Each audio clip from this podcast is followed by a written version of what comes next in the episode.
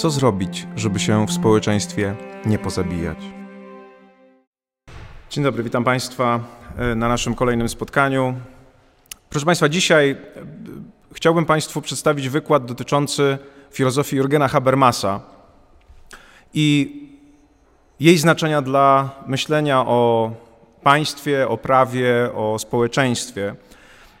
Jürgen Habermas to jeden z najwybitniejszych żyjących filozofów na świecie. Filozof niemiecki, który od wielu, wielu lat dostarcza nam narzędzi do myślenia, które nie są łatwe w przyjęciu. Język, którym się posługuje, nie zawsze jest zrozumiały, ale już tak ci wielcy mają, że piszą o sprawach trudnych, w związku z tym, można powiedzieć, eksplorują obszary, które są nowe i dlatego nie jest im łatwo być może mówić o tym językiem, jaki znamy. Natomiast jego wkład w rozumienie tego, jak działa społeczeństwo, a tym samym wkład w to, jak działa prawo, jest nie do przecenienia. I chciałbym dzisiaj przedstawić część oczywiście jego myślenia o prawie i społeczeństwie i jednocześnie pokazać Państwu, dlaczego to myślenie jest takie ważne i jak ono nam pomaga rozumieć pewne instytucje, które znamy na co dzień. Znaczy, z jednej strony będziemy mieli dosyć, wydawałoby się, abstrakcyjną filozofię Habermasa, który, który nie jest filozofem prawa stricte, to jest raczej filozof, który jest filozofem polityki, jest filozofem, który myśli o sprawach społecznych. Czy będziemy mieli abstrakcyjną ideę, wydaje się, a z drugiej strony bardzo znane nam kwestie, na przykład takie jak to, że w postępowaniu karnym mamy dwie strony i jedna jest stroną oskarżającą, druga strona jest stroną broniącą. Czy tak musi być? Dlaczego tak jest? Dlaczego jest dobrze, jeżeli jest tak, a dlaczego jest źle, jeżeli na przykład obrońcy zabraknie? Dlaczego w kampanii wyborczej powinna być równowaga sił. To znaczy, nie może być tak, że jedna ze stron, czy jedna partia polityczna ma jakiś szczególnie uprzywilejowany dostęp na przykład do mediów, a druga nie ma w ogóle. Dlaczego, dlaczego musi być równowaga? Dlaczego na przykład czas, który otrzymują partie polityczne jest, y, powinien być równy i dlaczego to jest ważne dla demokracji? Dlaczego to jest ważne dlatego, żeby y, społeczeństwo funkcjonowało właściwie? Dlaczego deliberacja, której byśmy oczekiwali, ażeby toczyła się na przykład w parlamencie, jest dobra, czyli debata nad prawem, wymiana poglądów, a brak tej deliberacji jest zły? Czyli można powiedzieć, że mamy tutaj do czynienia z takim filozofem, który przekonuje nas y, swoją mocą swojego umysłu, swoich idei, że rzeczy, które uznajemy za właściwe, takie rzeczywiście są i jest ku temu bardzo mocne uzasadnienie, to jest jedna rzecz. A druga rzecz, że jeżeli ktoś chce to zmienić i na przykład uzna, że lepiej by było, ażeby nie było równowagi broni w postępowaniu karnym, to znaczy, żeby prokurator mógł więcej niż obrońca, to, że to jest złe i że tak nie wolno zrobić, i z tego wynikają bardzo poważne konsekwencje, że to nie jest arbitralne, że sobie po prostu tak wymyśleli, wymyśliliśmy, że oto chcemy, żeby były dwie strony. Jeżeli ktoś chciałby powiedzieć, że nie ma nic złego w tym, że jedna partia polityczna ma lepszy dostęp do mediów niż inna w kampanii wyborczej, to to nie jest tylko kwestia arbitralności, to jest kwestia absolutnie podstawowa dla funkcjonowania demokracji i dlatego, żeby demokracja mogła legitymizować prawo, które, y, które ustanawia.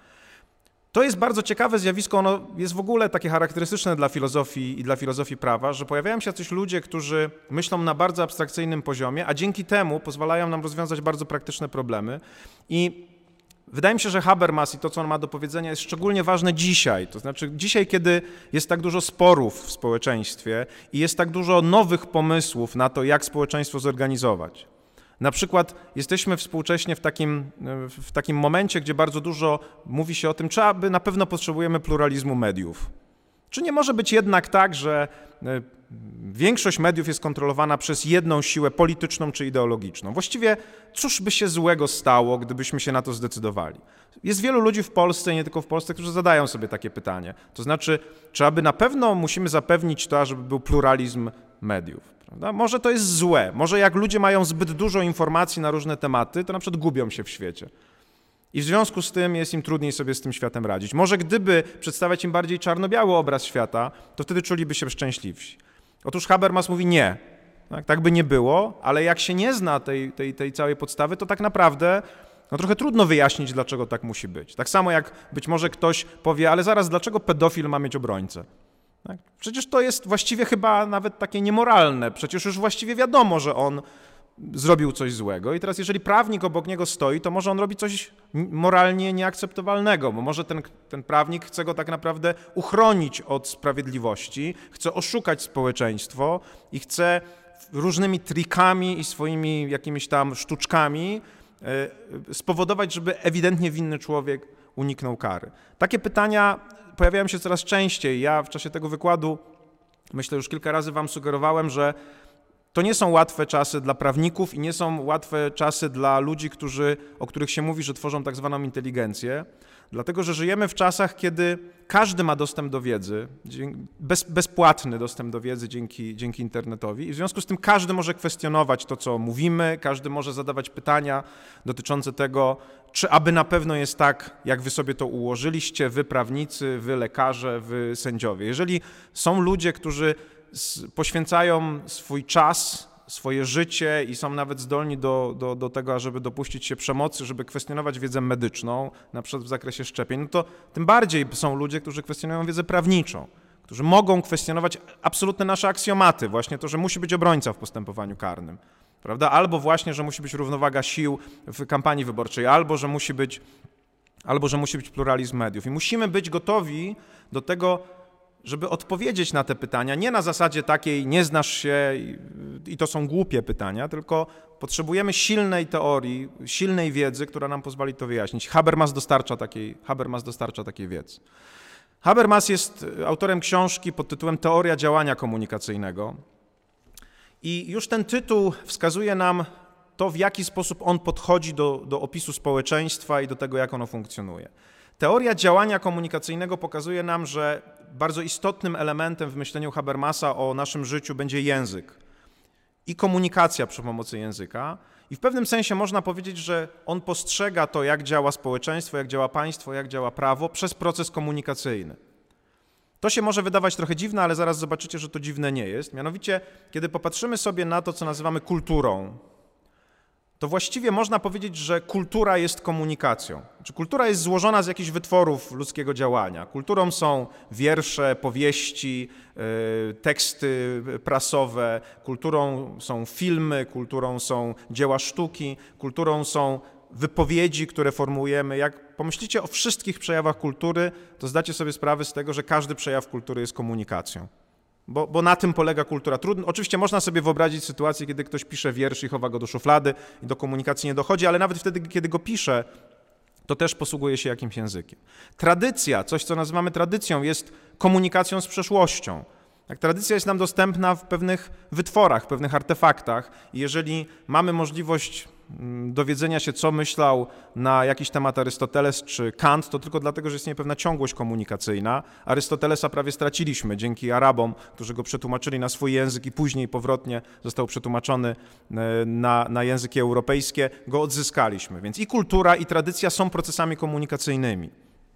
Prawo jest oczywiście też komunikacją, już o tym wielokrotnie mówiliśmy. Prawodawca zamyka pewne swoje intencje w słowa i te słowa nam później podaje i my na podstawie tych słów działamy. Habermas nawet, można powiedzieć, myśli o tym jeszcze szerzej i co jest bardzo ciekawe, on do swojego myślenia o komunikacji w społeczeństwie zaprzągł taką teorię, którą już znacie, przynajmniej częściowo, bo ja o niej już mówiłem, mianowicie teorię aktów mowy. Tak? Teoria aktów mowy to jest ta teoria, którą stworzył John Longshaw Austin, współpracownik Herberta Harta w Oksfordzie, ta, która mówi o tym, że słowa nie są tylko słowami, ale słowa są czynami. Jego książka, czyli How to do things with words, jest przetłumaczona na język polski jako jak działać słowami. Tak? Akt mowy to nie jest abstrakcyjny język, tylko to jest język w działaniu, w którym ja na przykład obiecuję coś i dzięki temu coś się dzieje. Na przykład ty na podstawie tej obietnicy działasz w zaufaniu do mnie. Akt mowy to jest rozkaz, to nie jest tylko słowo, tylko to jest coś, co wpływa na twoje zachowanie. Aktem mowy może być groźba. Groźba nie jest tylko słowem, tylko jest czymś, co działa w świecie, co zmienia ten świat. I ta wizja języka, który nie jest językiem abstrakcyjnym, tylko jest językiem działającym w świecie, już kiedyś o tym mówiłem, bardzo dobrze do prawa pasuje, bo prawo jest językiem działającym w świecie ale pasuje też do tego myślenia, y, które ma Habermas o naszym życiu w społeczeństwie. To znaczy, on zakłada, że my ciągle jesteśmy w procesie wykonywania różnych aktów mowy, zakładając, że nawet przedstawienie naszych na przykład oczekiwań wobec siebie wzajemnie, przedstawienie oczekiwań wobec władzy, wypowiedzi władzy w stosunku do nas, dyskusja pomiędzy nami, jak powinniśmy zarządzać naszymi wspólnymi sprawami, na przykład jakie powinny być podatki, jakie powinny być świadczenia zdrowotne w społeczeństwie, to wszystko są procesy komunikacyjne. To wszystko są procesy komunikacyjne i te procesy komunikacyjne Habermas sobie rozumie tak, jak Austin rozumiał proces komunikacyjny, tyle tylko, że Austin Rozumiał go na poziomie prywatnym. U Austina bardzo często mamy do czynienia z takimi, można powiedzieć, trywialnymi przykładami właśnie aktu mowy, który wygląda właśnie w taki sposób otwórz okno. To jest prywatny akt mowy. Tak? Kiedy ktoś komuś wydaje polecenie albo ktoś kogoś o coś prosi. Habermas przenosi to z tego poziomu indywidualnego na poziom społeczny i mówi, że my w społeczeństwie ze sobą się komunikujemy, grupy społeczne się ze sobą komunikują, ludzie o różnych poglądach politycznych się ze sobą komunikują i dodatkowo ta komunikacja jest zinstytucjonalizowana. O ile, tak jak ja teraz siedzę i mówię do Was, no to po prostu mówię. Kiedy siedzicie w restauracji czy w kawiarni z przyjacielem czy z przyjaciółką, rozmawiacie, tam nie ma jakiejś sformalizowanej formy komunikacji, po prostu rozmawiacie przez, pomiędzy sobą i wykonujecie akty mowy w rozumieniu ostinowskim, czyli na przykład coś obiecujecie, o czymś informujecie, nieraz o coś prosicie, to na poziomie społeczeństwa taka komunikacja też się toczy, ale ona jest bardziej sformalizowana, zinstytucjonalizowana. Jakie są formy tej instytucjonalizacji? Na przykład, jeżeli ja mam, dajmy na to, poglądy lewicowe, to szukam w społeczeństwie polityka, który reprezentuje moje poglądy i głosuję na niego, i w ten sposób niejako daję mu jak sama nazwa wskazuje, swój głos. To znaczy on później, znowu poprzez pewne formuły, na przykład w parlamencie, poprzez udział w dyskusjach, poprzez udział w procesie legislacyjnym, artykułuje moje poglądy. Ja nie mogę tego zrobić bez... Oczywiście mogę w pewnym sensie. No mogę na przykład wyjść przed y, budynek uniwersytetu z transparentem i mm, mogę mówić czy krzyczeć, że żądam większego podatku progresywnego. Tak? Mogę tak zrobić, ale zdajecie sobie chyba sprawę z tego, że jednostka w społeczeństwie z taką komunikacją za bardzo się nie przebije. Dlatego w społeczeństwie tworzy się specjalne struktury komunikacyjne. Na przykład, jeżeli bym założył stowarzyszenie, albo założyłbym fundację, albo zapisałbym się do partii politycznej, to one są zinstytucjonalizowanymi formami komunikacji, takimi wzmacniaczami mojej komunikacji bo ta moja partia na przykład może odzyskać nawet finansowanie jakieś dodatkowe z budżetu państwa, żeby jej głos był jeszcze silniejszy, żeby on jeszcze szerzej docierał. E, ona może mieć uprawnienia wręcz do tego właśnie, żeby na przykład w kampanii wyborczej uzyskiwać odpowiedni czas komunikacyjny po to, żeby komunikować swoje poglądy, ale tak naprawdę komunikować poglądy części społeczeństwa. E, wszelkiego rodzaju procedury, takie właśnie jak procedury legislacyjne czy parlamentarne, to są zinstytucjonalizowane formuły komunikacji, polegające na tym, że e, są pewne akty mowy, które nie są tak proste do wykonania jak obietnica czy rozkaz, ale na przykład uchwalenie prawa jest też aktem mowy, takim zinstytucjonalizowanym, gdzie jacyś ludzie według jakiejś procedury coś do nas mówią. No i teraz mówimy, mówię wam o tym dlatego, żebyście zobaczyli to przeniesienie komunikacji z poziomu prywatnego na poziom społeczny i na poziom taki, taki, taki organizacyjny, i żeby, żeby się uruchomiło właśnie w nas to myślenie o tych procesach, które zachodzą w, w, w, na, tym poziomie, na tym poziomie instytucjonalnym, jako o procesach komunikacyjnych. Pomyślcie na przykład o procesie karnym. Proces karny to jest pewnego rodzaju interakcja, o której Habermas mógłby powiedzieć, że to, jest, że to jest interakcja, w której dochodzi do komunikacji, ale to nie jest tylko taka prosta komunikacja, że ja coś mówię, ty coś mówisz, tylko są pewne formy instytucjonalne tej komunikacji. Na przykład kogoś się wzywa jako świadka i zeznanie świadka jest jakąś formą, formą komunikacji. Ale także wniosek dowodowy, który składa e, pełnomocnik, też jest pewnym sposobem komunikacji, no bo on mówi, ja chcę, żeby to, na przykład wypowiedź świadka albo ten dokument, zaistniał w tym procesie jako ważny komunikat. I wtedy decyzja sędziego, który na przykład nie, nie pozwala na przeprowadzenie dowodu, jest oczywiście prawną decyzją, ale jest też decyzją, która pozbawia możliwości komunikacji. No bo pomyślcie o tym, jeżeli na przykład obrońca mówi, chce, żeby tutaj, prawda, wysłuchać tego świadka, a sąd mówi nie, to na jakimś poziomie to jest zakaz komunikacyjny. Tak? Nie, można, nie może ten człowiek powiedzieć tego, co wie i to coś nie liczy się jak gdyby w tym, w tym, całym, w tym całym procesie. Podobnie inne formuły y, działania, no, które, które są w procesie karnym, także mogą być traktowane jako procesy komunikacyjne, bo przecież koniec końców chodzi o to, żeby oskarżyciel i obrońca prowadzili swoje, swoją komunikację i żeby sędzia na podstawie tej komunikacji mógł dojść do prawdy. Tak samo w kampanii wyborczej chodzi o to, żeby w idealnym świecie partie polityczne, stowarzyszenia, różnego rodzaju organizacje pozarządowe komunikowały otwarcie swoją wizję świata i żeby, żebyśmy my jako obywatele, jako wyborcy mogli wybrać tę, która jest dla nas najlepsza i ją promować poprzez kolei nasz akt komunikacyjny, jakim jest głosowanie. Głosowanie to nie jest tylko ptaszek postawiony na kartce, to jest też akt komunikacyjny w rozumieniu i ostinowskim, i habermasowskim, bo ja wtedy w pewnym sensie mówię, chcę, żeby ten pakiet poglądów stał się na przykład obowiązujący w Polsce. Bo na przykład właśnie mam poglądy lewicowe, więc głosuję na lewicę, albo mam poglądy prawicowe, to swoim głosem popieram pewną komunikację w pewnych sprawach, pewne poglądy w pewnych sprawach.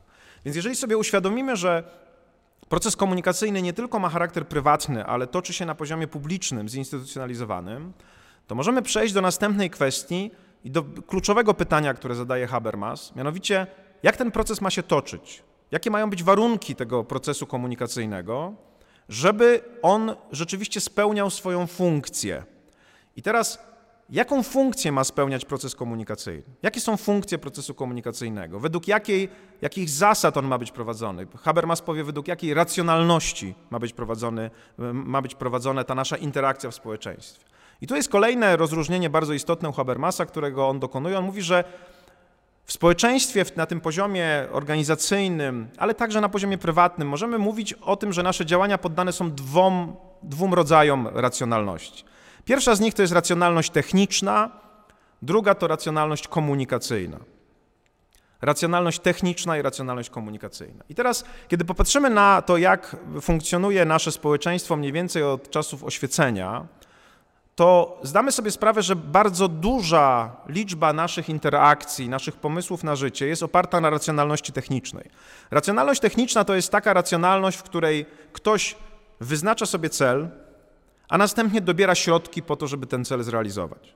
No to sformułowanie jest tak ogólne, że pasuje absolutnie do każdej naszej aktywności. No jeżeli ktoś chce zostać prawnikiem, no to i wyznacza sobie to jako cel, no to wie, że musi zdać maturę, musi dostać się na studia, musi te studia skończyć, yy, obronić pracę magisterską, pójść na aplikację i to są pewne kroki, które musi wykonać. Oczywiście oprócz tego musi jeszcze mieć odpowiedni poziom inteligencji, musi być odpowiednio wygadany. Są jeszcze inne elementy, które także on może sobie y, trenować. Prawda? Jeżeli czyimś celem jest podróż dookoła świata, no to musi przede wszystkim znaleźć na to środki, musi się odpowiednio do tego przygotować, nie wiem, wziąć plecak, ubrania, prawda? być może zabezpieczyć się pod względem y, uprawnień do przekraczania granicy, czyli jest cel i dobieram sobie, sobie środki. Jeżeli ja chcę y, osiągnąć wysoką pozycję w, w, akademii, no to muszę napisać dużo dobrych artykułów i je opublikować w dobrych e, czasopismach. Każde nasze działanie właściwie da się opisać według e, racjonalności technicznej. Z racjonalnością techniczną jest tak, że my,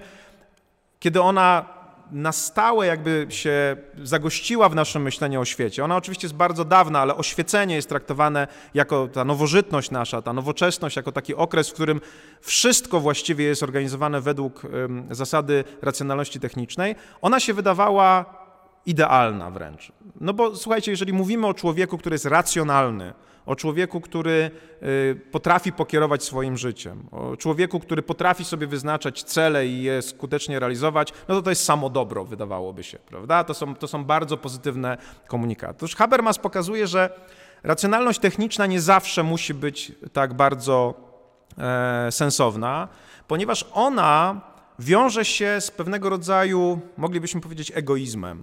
To znaczy, zwłaszcza jeżeli dotyczy ona współpracy z innymi, to przecież może dojść do tego, że mój cel i Twój cel, jako mojego współobywatela, to są cele nie do pogodzenia. To są cele nie do pogodzenia. Na przykład, właśnie ja jestem przedstawicielem skrajnej prawicy, a Ty jesteś przedstawicielem skrajnej lewicy.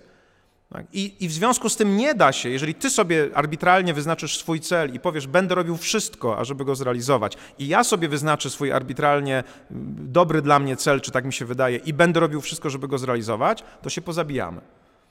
Więc mówi Habermas, zwraca nam uwagę, że racjonalność techniczna to jest racjonalność, która jest widoczna także w walce.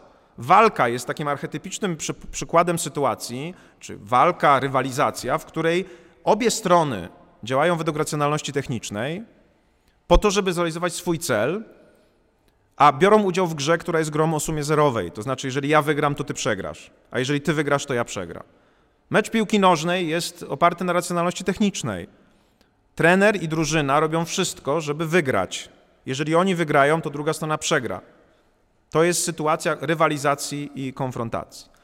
Więc po pierwsze, pewnym problemem z racjonalnością techniczną jest to, że o ile jeszcze z perspektywy indywidualnej mojej aktywności ona może wydawać się sensowna, to wtedy, kiedy dochodzi do współżycia w społeczeństwie różnych ludzi o różnych celach, staje się problemem.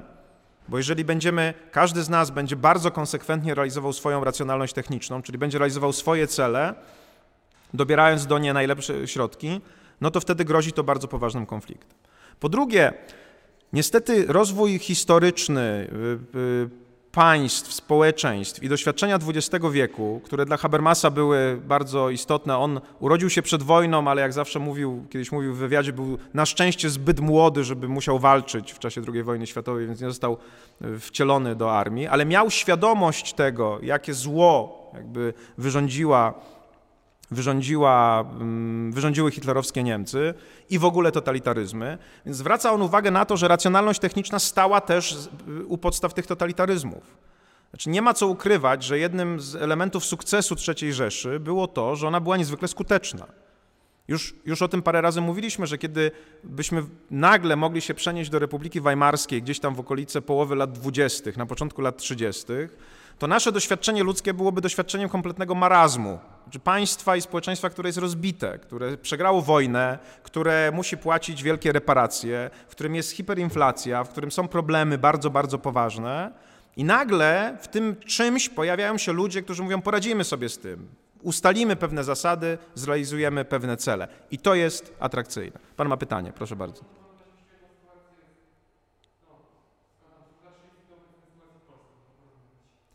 Przepraszam, nie zrozumiałem jeszcze raz.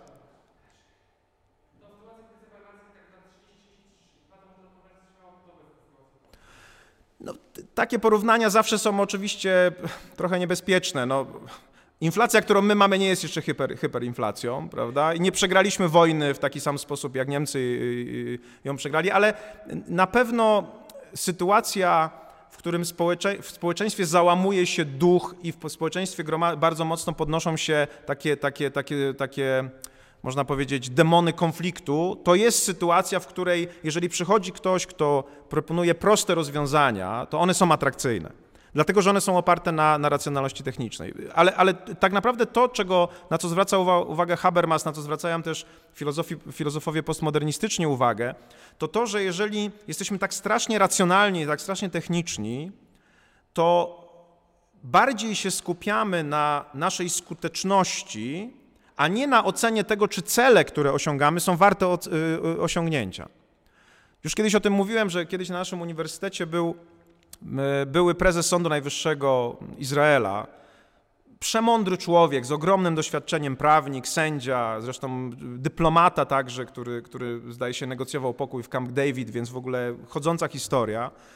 I on miał wykład dotyczący właśnie roli sędziego i wielu innych ciekawych rzeczy, ale na końcu przytoczył taką historię, czy taką, można powiedzieć, parabolę, która na mnie zrobiła wielkie wrażenie. Mianowicie e, powiedział rzecz następującą, że jest pewien, że gdyby w Izraelu ogłoszono przetarg na budowę rurociągu, którym ma się pompować krew z północy na południe. To zgłosiłoby się mnóstwo fantastycznie przygotowanych do tego firm, które przedstawiłyby świetne propozycje zbudowania tego rurociągu z dziesięcioletnią gwarancją szczelności, serwisem 24 godziny na dobę, ale nikt by nie zapytał, czyja to krew. I to było tak strasznie poruszające, dlatego że to trochę pokazuje to, co nam chce powiedzieć Habermas. Te firmy myślałyby o racjonalności technicznej, o tym, że jest coś do zrobienia, nie oceniałyby tego celu, w ogóle nie, nie interesowałyby się tym celem, tylko starałyby się jak najlepiej dobrać środki, żeby ten cel osiągnąć. I dlatego racjonalność techniczna jest zła czy niebezpieczna, bo może okazać się, że nasze, nasze zdolności racjonalne, nasze zdolności do dobierania właściwych narzędzi będą wykorzystane do osiągnięcia celu, który jest niewłaściwy. Już też kiedyś o tym mówiłem, że w filozofii Auschwitz występuje nie jako konkretne miejsce, czy nie jako konkretny obóz, tylko jako symbol upadku racjonalności ludzkiej. Znaczy sytuacji, w której tak naprawdę dorobek ludzkości jakiś tam, organizacyjny, także naukowy, wykorzystano dla celu eksterminacji ludzkiej. Na przykład wiedzę na temat skuteczności gazu tak, w zabijaniu ludzi wykorzystano dlatego, żeby, żeby tych ludzi zabić. Tę wiedzę można było wykorzystać do czegoś innego. Prawda? Wiedza na temat rozszczepienia atomu jest wiedzą, która może być wykorzystana dla celu dobrego albo dla celu złego. I dyskusja na temat racjonalności technicznej u Habermasa jest w pewnym sensie ostrzeżeniem, bo Habermas mówi, możecie być zachwyceni racjonalnością techniczną, ale pamiętajcie, że z nią są związane pewne ryzyka, bo po pierwsze, nieraz jesteśmy tak bardzo racjonalni, a więc dobieramy właściwe środki, ale cel, który sobie ustaliliśmy, jest absolutnie niewłaściwy, a wręcz niemoralny. Albo jest tak, że my nie skupiamy się jako społeczeństwo na identyfikacji właściwych celów, bo każdy z nas ma inny i po prostu walczymy ze sobą o to, żeby wyszło na moje. Czyli to jest taka sytuacja, z którą moim zdaniem mamy obecnie na świecie do czynienia, nie tylko w Polsce, takiej ogromnej polaryzacji społeczeństwa. Tak? Na przykład są takie, żeby na chwilę odejść od Polski, chociaż w Polsce też mamy ten problem. Są ostatnio takie badania, które pokazują, że w Stanach Zjednoczonych, które jak wiecie mają właściwie system dwupartyjny, rośnie procent ludzi, którzy należą do jednej partii, którzy albo drastycznie nienawidzą, albo uważają za skrajnie niemoralnych przedstawicieli drugiej partii. To wcale nie jest takie normalne, bo przez wiele lat system funkcjonował taki, na takiej zasadzie, że jesteśmy różni, ale wszyscy jesteśmy obywatelami tego samego państwa. A teraz nagle okazuje się, że jeżeli ty głosujesz na inną partię, na przykład ja jestem republikaninem, a ty głosujesz na partię demokratyczną, to ty jesteś moim wrogiem, jesteś zagrożeniem dla tego państwa. No, myślę, że sami doświadczacie też tego, obserwując naszą rzeczywistość, że podobnie jest w Polsce, nie tylko w Polsce. Także ta polaryzacja polega na tym, że poziom agresji czy poziom nienawiści w tak zwanych stronnictwach, on nie muszą zawsze być stronnictwa polityczne. Na przykład dyskusja pomiędzy zwolennikami szczepień a przeciwnikami szczepień też się zaostrza. To już nie jest racjonalna dyskusja, to jest wojna z groźbami nieraz nawet, prawda? Śmierci czy, czy, czy uszkodzenia ciała. To znaczy, że nagle pojawia się tutaj racjonalność techniczna zamknięta w bańce, w której każda bańka wyznacza swój cel i realizuje go wszystkimi możliwymi, możliwymi środkami, i druga robi dokładnie to samo. I dlatego Habermas jest nam potrzebny, żeby zastanowić się, czy to jest dobre. Czy to jest dobre? Są różne sfery naszego życia, w których my tę racjonalność techniczną wykorzystujemy, i one tam są, można powiedzieć, skutki jej wykorzystania są dobre, no bo jeżeli na przykład popatrzycie na rozwój medycyny, no to cała medycyna jest oparta na racjonalności technicznej. Bez racjonalności technicznej nie byłoby e, szczepionek, nie byłoby leków, bez racjonalności technicznej używanej przez inżynierów nie byłoby mostów, nie byłoby e, statków kosmicznych, nie byłoby komputerów i telefonów. Jest oczywiste, że ona jest nam potrzebna.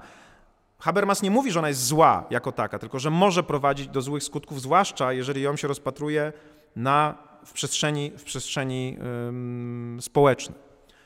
No więc co zrobić z tą sytuacją? No po pierwsze potrzebna jest świadomość, po drugie musimy wiedzieć, że nasze działanie może być poddane także tej drugiej racjonalności, temu, temu drugiemu rodzajowi racjonalności, jaką jest racjonalność komunikacyjna. Tak jak racjonalność techniczna, za jej taką archetypiczną formę można uznać rywalizację i walkę, to takim archetypicznym przykładem racjonalności komunikacyjnej jest po prostu dobra, szczera rozmowa. Co to jest szczera rozmowa i czym ona się różni od rywalizacji? Wiecie, szczera rozmowa na poziomie prywatnym to jest taka sytuacja, gdzie dwie strony siadają ze sobą bez ukrytej agendy, bez z góry określonego celu, bez chęci manipulacji i chcą wymienić się informacjami po to, żeby lepiej zrozumieć świat i żeby uzgodnić cel, w którym chcą wspólnie działać. To jest sytuacja, która nie jest niemożliwa, chociaż jest coraz bardziej rzadka, e, dlatego że każdy z nas ma tendencję taką egoistyczną, żeby działać według racjonalności technicznej i nawet w normalnych interakcjach rodzinnych, jak sądzę, jest nieraz trudno o szczerą rozmowę, taką, która jest właśnie w całości oparta na racjonalności komunikacyjnej. Ja zawsze podaję taki rodzinny przykład, że jeżeli na przykład rodzina ma poddać, podjąć decyzję o tym, dokąd jechać na wakacje, no to każdy z członków tej rodziny może mieć inny pomysł. Prawda? Ponieważ ja lubię Hiszpanię, no to bardzo chciałbym tam pojechać, moja żona lubi Grecję, więc ona chciałaby tam pojechać, a nasz syn na przykład najchętniej by został w pokoju i grał w grę. Prawda? Są różne cele i każdy teraz może, przystępując do naszych negocjacji przy stole, działać według racjonalności technicznej, egoistycznej i manipulować. Tak? Ja na przykład mogę przypadkowo położyć gazetę, w której jest informacja o zamachu terrorystycznym w Atenach i o, przewidywanych poża o przewidywanym pożarze lasu, na przykład lasów na, w Grecji. Prawda? I wtedy moja żona się wystraszy i powie, nie, lepiej jedźmy do Hiszpanii, a ja będę zacierał ręce, bo ją zmanipulowałem. Prawda?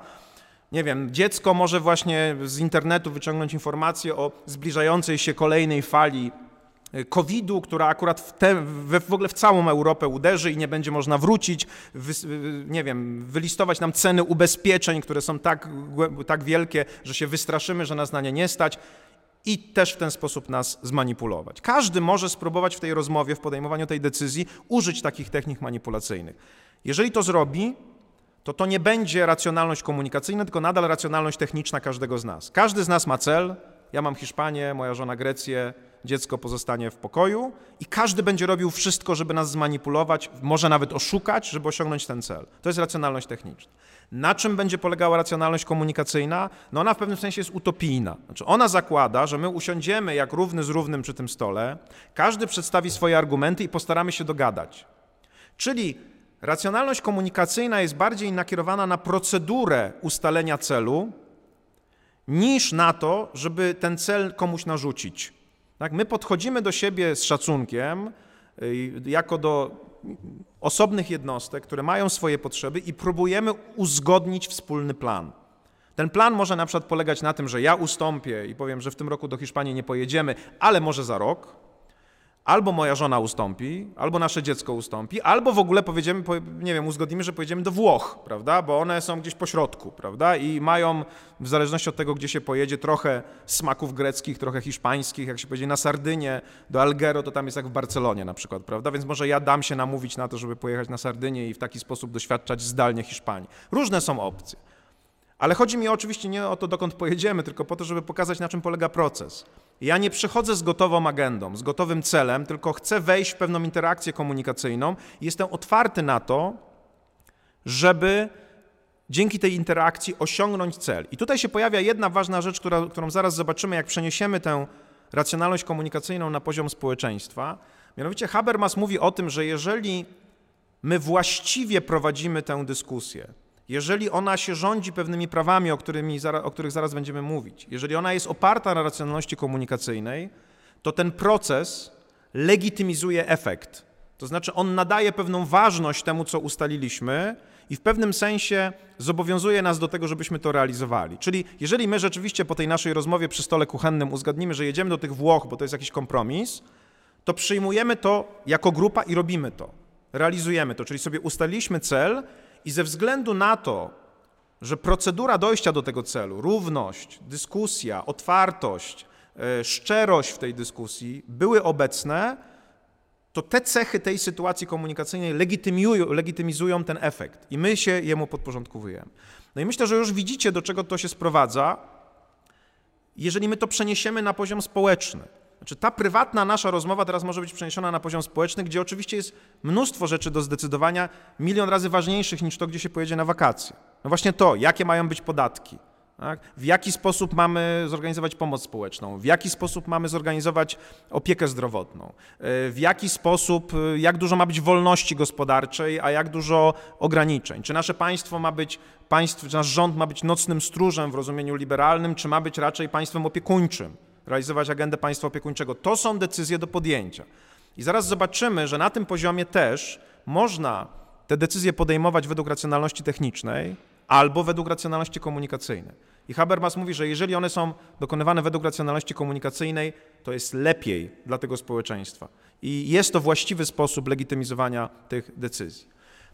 Teraz, jeszcze zanim do tego przejdziemy, żeby to jeszcze wam unaocznić, żeby, żebyście widzieli bardzo dokładnie tę różnicę między racjonalnością techniczną a racjonalnością komunikacyjną, to warto sobie jeszcze wybrać kilka takich sfer życia i zobaczyć, że one tak naprawdę mogą być zorganizowane albo według jednej, albo według drugiej, albo według jakiejś mieszanki tych racjonalności. Tak zresztą jest najczęściej. Moim takim ulubionym przykładem jest proces wychowania dziecka. No jeżeli pomyślimy o procesie wychowania dziecka, no to możemy zadać sobie pytanie, czy dzieci należy wychowywać według racjonalności technicznej, czy według racjonalności komunikacyjnej?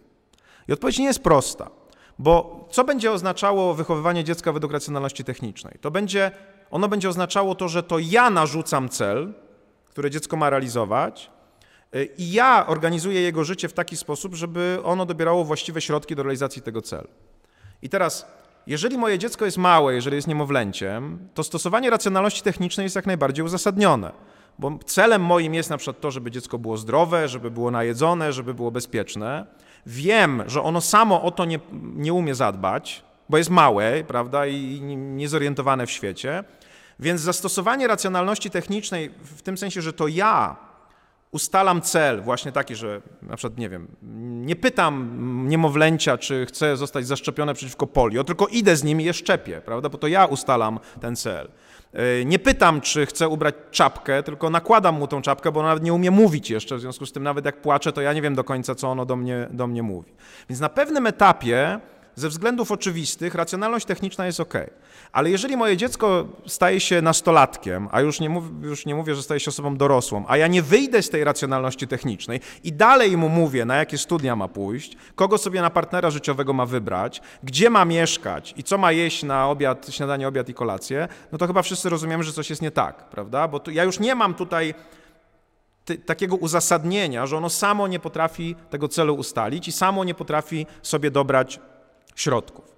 E, dlatego na przykład mądrzy psychologowie mówią, że nawet jak dziecko jest już malutkie, to trzeba mu pozwolić jednak wprowadzać tę racjonalnością komunikacyjną. No, idziecie do supermarketu, więc pytacie waszego niemowlaka, może nie niemowlaka, ale tam, prawda, jakiegoś dwulatka, chcesz jechać windą, czy może schodami, prawda? I on ma wtedy e, eksplozję mózgu, bo musi podjąć decyzję sam, ale uczycie go w ten sposób, że jest jakaś interakcja komunikacyjna, prawda? To już na tak prostej rzeczy, która dla niego jest nie do koń... dla niego jest absolutnie bezpieczna bez względu na to, co wybierze, pokazujecie, że pewną zasadą komunikacyjną jest to, że się pyta o zdanie i się wspólnie podejmuje decyzję.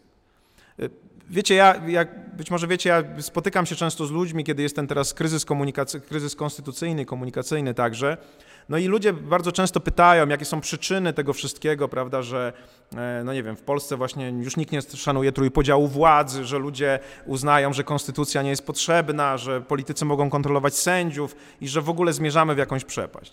No ja lubię o tym sobie myśleć w kategoriach nie publicznych, tylko prywatnych. I kiedy ludzie pytają, dlaczego w Polsce upadł podział władzy na przykład, to ja pytam, czy u nich w domu istnieje podział władzy, czy może władza autorytarna jest u nich w domu, prawda? Czy jak oni rozmawiają ze swoimi dziećmi, to stosują zasadę dzieci ryby głosu nie mają, która jest ewidentnie zasadą racjonalności technicznej, bo ja mam głos i ja decyduję, a w ogóle was nie pytam o zdanie, czy zapraszają ich do podejmowania decyzji. Czy w naszych szkołach, no, czy w waszej szkole średniej albo podstawowej panowała racjonalność techniczna czy komunikacyjna? Tak? Czy wasi nauczyciele was zapraszali do debaty, żeby zdecydować o pewnych ważnych kwestiach, czy też narzucali wam to, co macie robić, ma, czego macie się uczyć, a jak tylko gdzieś odpływaliście, to odcinali ten, ten efekt innowacyjności, żebyście za bardzo się kreatywni nie stali, prawda? E, pomyślcie o na przykład takich instytucjach jak instytucje religijne. Czy one są oparte na racjonalności komunikacyjnej czy na technicznej? Tak, no, raczej nie. Tak, można powiedzieć, że one są w dużej mierze oparte na pewnym scentralizowanym sposobie podejmowania decyzji, gdzie celu nikt nie dyskutuje. Po prostu macie w to wierzyć i macie to realizować. Więc nasze społeczeństwo jest tak pełne y, tych konstruktów, że nie ma nic dziwnego, że jeżeli później dziecko, które było ciągle, któremu ciągle tłumaczono, że nie ma głosu, jak słyszy polityka, który mówi, ja za ciebie zdecyduję, to się cieszy, bo ono w ogóle nie umie inaczej podejmować decyzji. No zawsze jakby, można powiedzieć, delegowało tę decyzję nieświadomie na kogoś innego, bo nikt tego dziecka nie pytał o zdanie. Więc jest jakaś prawda w tym, co mówił Zamojski, że takie będą Rzeczypospolite, jakie naszej młodzieży chowanie, ale w tym właśnie sensie, że jeżeli będziemy wychowywali, e, jak to mówi Lejkow, wybitny mm, e, myśliciel współczesny, który na przykład analizował popularność Trumpa, jeżeli będziemy wychowywali nasze dzieci w rodzinie surowego ojca, to później jak się pojawi taki przywódca jak Trump, który odgrywa takiego surowego ojca, w tym sensie, że on mówi jak jest, nikim nie dyskutuje, każe tych, którzy mu się nie, nie podporządkowują, to ludzie są zachwyceni. Tata, nie? Po prostu mają poczucie, że to jest, czują się jak w domu w takiej rzeczywistości. I to jest też powód, dla którego te tendencje można powiedzieć, takie autorytarne, czy właśnie takie, które kwestionują demokrację, które kwestionują podział władzy, równowagę władz, są tak popularne, dlatego że jest coraz więcej racjonalności technicznej w naszym życiu prywatnym, W związku z tym w ogóle się nie dziwimy, że także w życiu publicznym jest coraz więcej racjonalności technicznej i jak przychodzi taki szeryf, który mówi, ja z nikim nie będę gadał, tylko ja po prostu zrobię to, co trzeba zrobić, to ludzie biją brawo i mówią, no to jest człowiek, nie? to jest gość, to on wie, w jaki sposób tym wszystkim zarządzić. Trochę o tym mówi, znaczy o, do tego nas sprowadza też oczywiście ja tutaj już aplikuję tę teorię do tego, co nas otacza, ale trochę tak to należy rozumieć, że żyjemy w czasach, w których rozmowa, otwartość jest symbolem słabości. Tak? A Habermas mówi nie, ona jest właśnie symbolem mądrości. Tak? Co więcej, to jest jedyny sposób na to, żebyśmy mogli podejmować sensownie decyzje. Demokracja jako ustrój jest oparta na racjonalności komunikacyjnej. Tak? Wszystkie systemy, które w niej są, czyli system wyborczy, system podejmowania decyzji, czyli system podejmowania decyzji przez obywateli o tym, kto ma ich reprezentować, system, w którym ci reprezentanci podejmują decyzję, co ma być prawem, to są systemy, które muszą być oparte na racjonalności komunikacyjnej, czyli na takiej, w której strony na równych warunkach, na równych szansach przystępują do deliberacji i podejmują decyzje, nie mają z góry ustalonego, ustalonej, ustalonej zasady wyjść na moje, bo jak nie, to będzie koniec świata, tylko jeżeli wyjdzie nam inaczej z naszej deliberacji, z naszej dyskusji, to ja to zaakceptuję i będę funkcjonował tak, żeby wszystkim nam było dobrze. Znowu spójrzcie na przykład na zachowanie Donalda Trumpa i na jego stosunek do racjonalności komunikacyjnej. Jeżeli założymy, że wybory w Stanach Zjednoczonych, które wygrał Biden, były, były procesem komunikacyjnym, a jak powiedziałem według Habermasa, wybory są procesem komunikacyjnym, to to była pewna procedura podjęcia decyzji. Decyzji co do tego, kto ma być głową państwa. I teraz w normalnej sytuacji historycznie jeżeli mamy kontrkandydatów, którzy występują w kampanii wyborczej, to każdy z nich oczywiście działa według racjonalności technicznej, to jest zrozumiałe. Każdy chce wygrać, tak? czyli rywalizują ze sobą.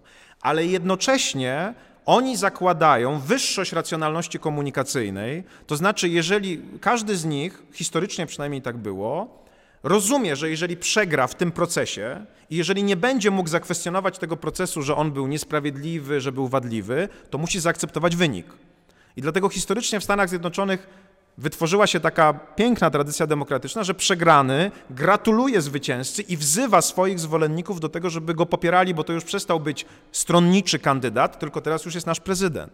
I to buduje wspólnotę i to jest szacunek dla tego procesu, który doprowadził do wyboru tego człowieka. A co zrobił Trump? Trump powiedział, że ukradziono mu wybory. Tak? Po prostu stwierdził, że jeżeli nie on wygrał, to znaczy, że nie ma akceptacji dla tego, co się zdarzyło. I to jest skrajne niebezpieczeństwo, do którego, do którego możemy dojść, bo to jest trochę tak, jakbyście brali udział w turnieju sportowym, na bylibyście piłkarzem, ze swoją drużyną walczyli o Mistrzostwo Świata, ale byli gotowi zaakceptować tylko taki wynik, którym wygrywacie. Tak? Mimo, że nie możecie zakwestionować procedury dojścia do tego. Oczywiście, jeżeli możecie zakwestionować, na przykład możecie udowodnić, że y, przeciwnik grał na dopingu albo że był dopuszczony niewłaściwy zawodnik, czyli jeżeli zakwestionujecie procedurę, to wtedy możecie zakwestionować efekt. Ale bardzo często mamy do czynienia z taką sytuacją, że nie ma możliwości zakwestionowania procedury, a mimo wszystko ludzie nie akceptują efektu. I idą na ten kapitol na przykład, żeby siłą, czyli znowu racjonalnością techniczną, przeważyć nad racjonalnością komunikacyjną. I to jest ryzyko, które nam wychodzi także z tej analizy, którą Habermas prowadzi, bo okazuje się, że jak my przestajemy ze sobą rozmawiać, polaryzuje nam się społeczeństwo i zamykamy się w tych bańkach, to jest coraz mniejsza wola do tego, żeby zaakceptować pewnego rodzaju rozwiązania oparte na racjonalności komunikacyjnej i większa tendencja, żeby, żeby, żeby rozwiązać sytuację siłowo. Żeby podać Wam jeszcze jeden przykład, zobaczcie, co się dzieje na naszej granicy białoruskiej cały czas i spróbujmy to przeanalizować w kategoriach racjonalność techniczna, racjonalność komunikacyjna. Procedury ubiegania się o, o azyl są procedurami, w których jest bardzo istotny element procedury komunikacyjnej. Mianowicie, po pierwsze, ktoś informuje władze naszego kraju, że chce się ubiegać o, o, azyl, jest pewna procedura, w której on przedstawia swoje argumenty, że jest prześladowany. To są, to są, to są rzeczy, które są jasno ustalone. My przedstawiamy swoje argumenty, siadamy, rozmawiamy i próbujemy podjąć jakąś decyzję, która jest uzasadniona tą procedurą. Tymczasem prowadzenie takiej procedury traci zupełnie na atrakcyjności społecznej, a zyskuje na atrakcyjności wybudowanie muru, tak, który jest oczywiście elementem racjonalności technicznej. Mamy problem, więc po prostu siłowo blokujemy wejście i w ogóle z nikim nie gadamy. Popatrzcie na to, co się dzieje w parlamencie.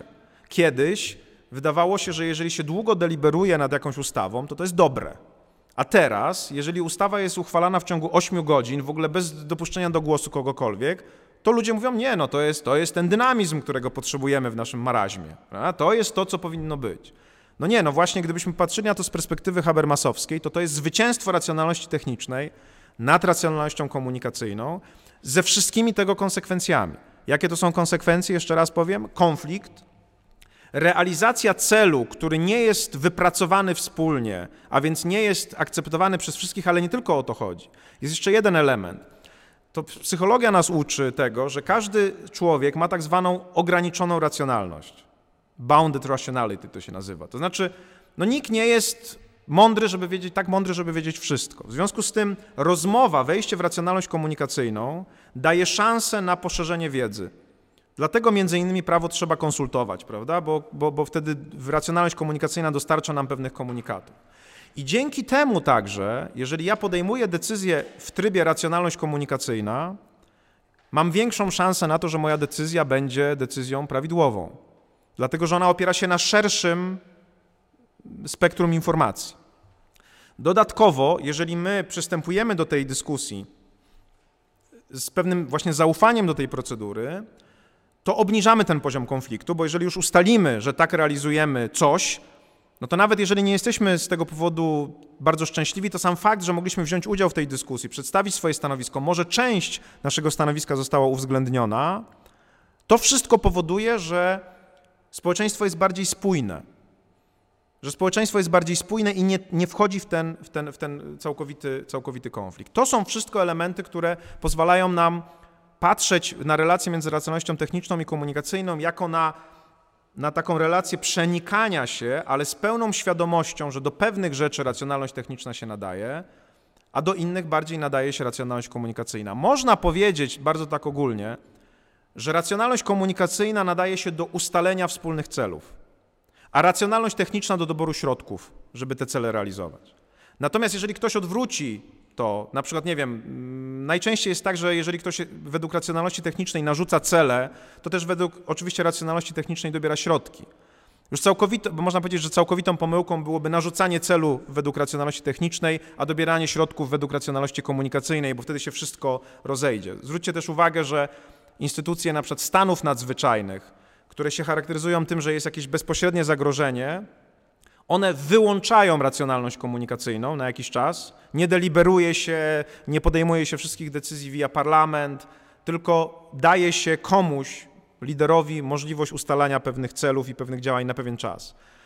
To też jest zjawisko, z którym się teraz spotykamy. Jak pewnie wiecie, istnieje takie pojęcie permanentnego stanu nadzwyczajnego. Znaczy stan nadzwyczajny wprowadzony z jakiegoś powodu realnego, jak na przykład w Stanach Zjednoczonych z powodu wydarzeń w 2001 roku, czy we Francji po zamachach terrorystycznych trwa w nieskończoność i to oznacza, że coraz mniejszy jest szacunek dla racjonalności komunikacyjnej, a coraz większy podziw taki właśnie dla dynamizmu racjonalności, y, racjonalności technicznej. W gospodarce to także jest widoczne. Można powiedzieć, że wolny rynek jest taką kwintesencją racjonalności komunikacyjnej, gdzie komunikacja następuje na przykład przez ceny, przez, przez prawo podaży i popytu. Gospodarka centralnie sterowana jest oparta na racjonalności technicznej, gdzie ktoś ustala na przykład plan pięcioletni, cel, do którego trzeba e, dążyć, nie dyskutując tego i też nie modyfikując w związku z dyskusją. Więc to, to pokazuje, że od wychowania dzieci, przez dyskusję na temat tego, dokąd pojechać na wakacje, przez kwestie ekonomiczne i oczywiście aż do kwestii politycznych, ustalania pewnych celów dla społeczeństwa, ta relacja między racjonalnością techniczną i racjonalnością komunikacyjną zawsze gdzieś tam zachodzi. No i teraz przechodzimy do tego, co powinno nas jako prawników najbardziej interesować. Jak to jest z naszymi instytucjami, takimi kluczowymi instytucjami? Czy one są właśnie oparte na racjonalności technicznej czy komunikacyjnej? Otóż pewna teza, którą można wyprowadzić z, z tego, co mówi Habermas, to teza następująca, że w demokracji pro, sposoby podejmowania decyzji na różnych poziomach instytucjonalnych powinny być oparte na racjonalności komunikacyjnej. To na przykład widać właśnie w pierwszym momencie, już kiedy traktujemy kampanię wyborczą albo wybory same w sobie, jako pewien proces komunikacyjny.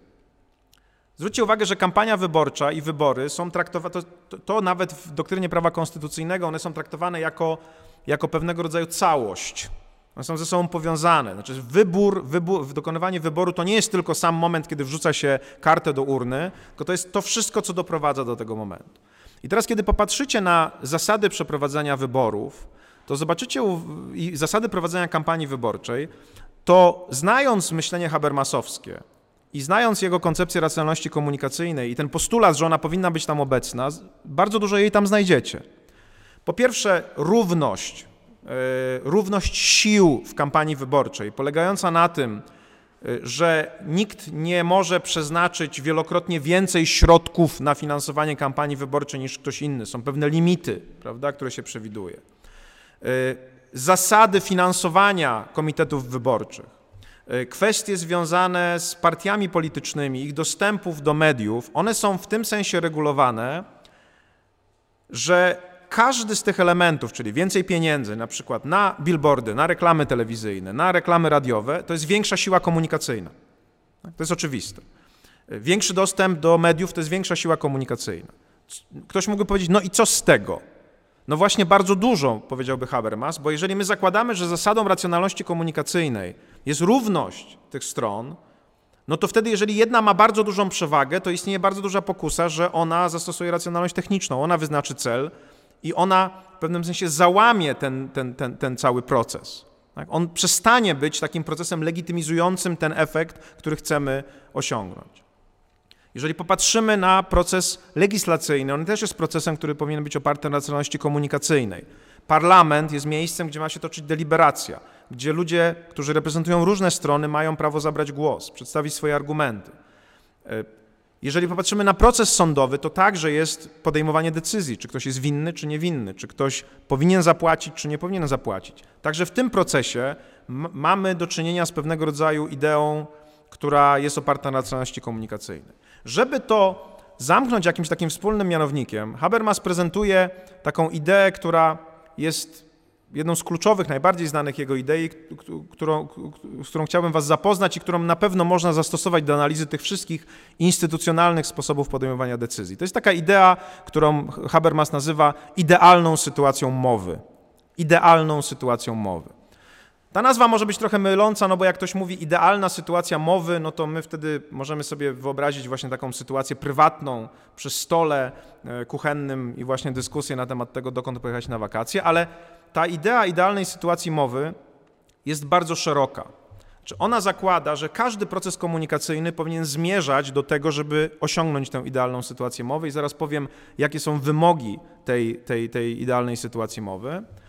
I tutaj to jest bardzo ważne, żeby to podkreślić. Prawdopodobnie nigdy żaden proces komunikacyjny jej ostatecznie nie osiąga, bo ona jest pewną utopią. Ta jej idealność jest bardzo trudna do osiągnięcia. Ale mówi Habermas, to jest tak zwany taki wyberowski typ idealny, to znaczy mamy do niego zmierzać, on jest dla nas pewnego rodzaju wzorcem. I jego funkcja polega na tym, że on wyznacza właśnie pewnego rodzaju punkt docelowy, jak ma wyglądać idealna komunikacja w podejmowaniu decyzji, ale z drugiej strony, jeżeli my nie spełnimy wymogów idealnej sytuacji mowy w sposób rażący, to wtedy nie działa ten proces legitymizowania przez komunikację efektu. Czyli krótko mówiąc, jeżeli nagle, ja zaraz Wam podam te wymogi idealnej sytuacji mowy, okaże się, że w procesie wyborczym, w procesie uchwalania prawa, że w procesie sądowym te warunki nie są spełnione w sposób rażący, to to jest naruszenie procedury, która powoduje, że ja mogę wstać i powiedzieć: To ja się tak nie bawię. Ja nie akceptuję tego wyniku, który został osiągnięty, dlatego że została naruszona procedura.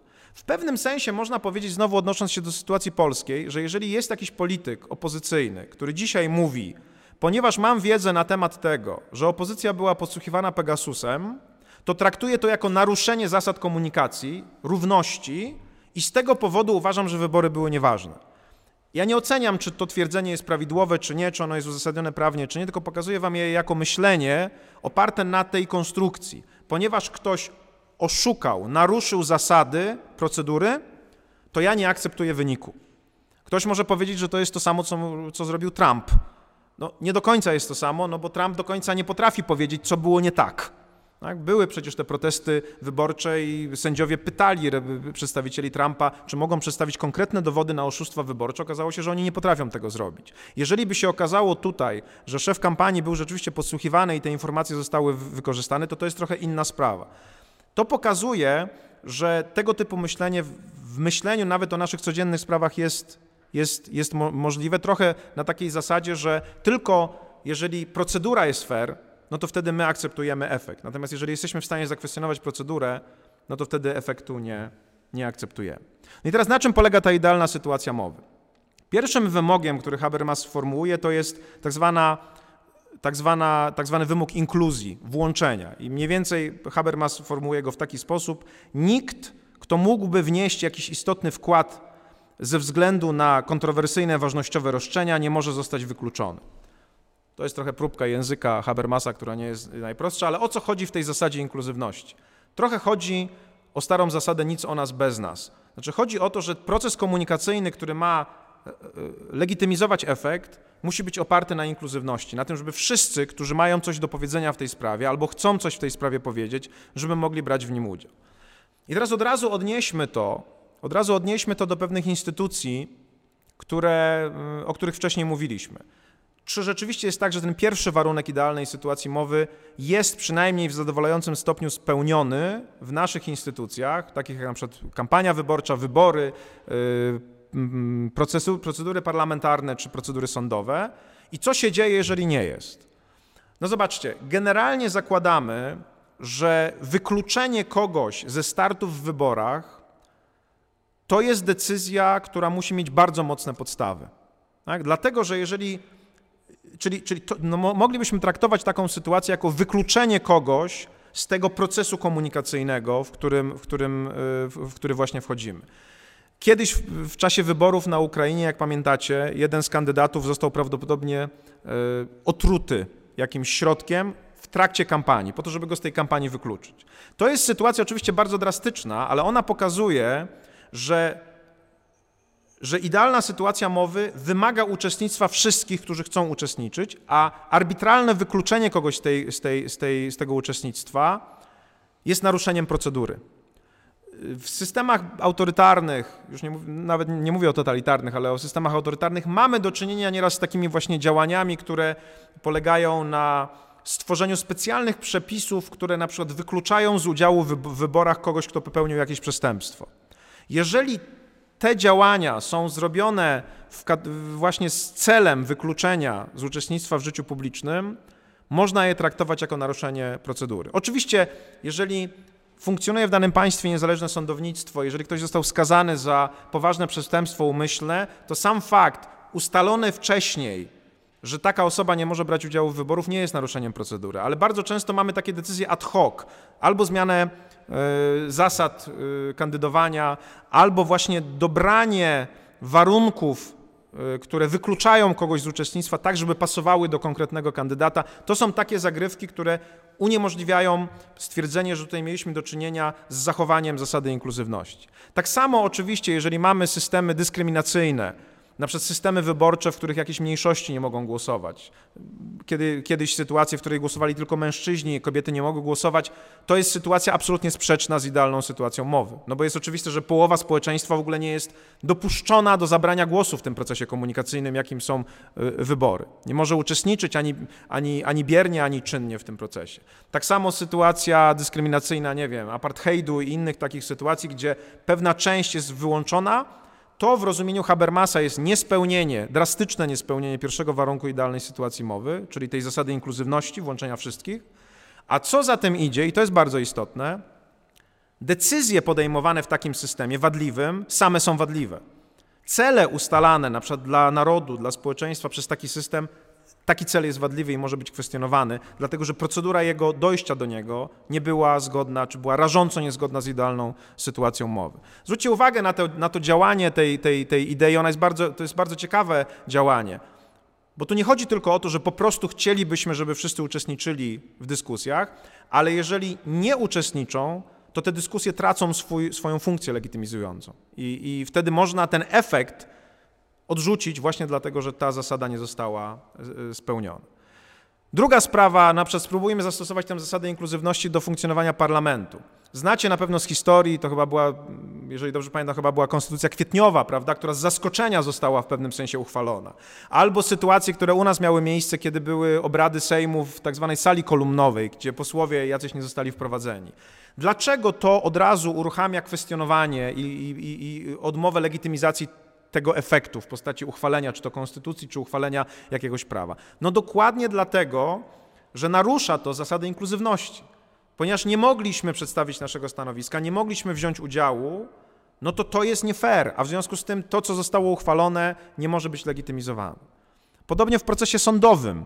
Prawda? Popularna nazwa sądu kapturowego, która nie ma nic wspólnego z historią wprawdzie, ale jest używana często na taki sąd, który w tajemnicy podejmuje decyzje, no, jest przykładem także decyzji, co do której mamy od razu wielkie wątpliwości. No jak bez udziału stron czy strony można coś takiego zrobić? To jest też drastyczne naruszenie zasady inkluzywności. To jest proces komunikacyjny. Jeżeli tym procesem chce się dojść do jakiegoś efektu, no to wszyscy, którzy są nim zainteresowani, muszą brać w nim udział.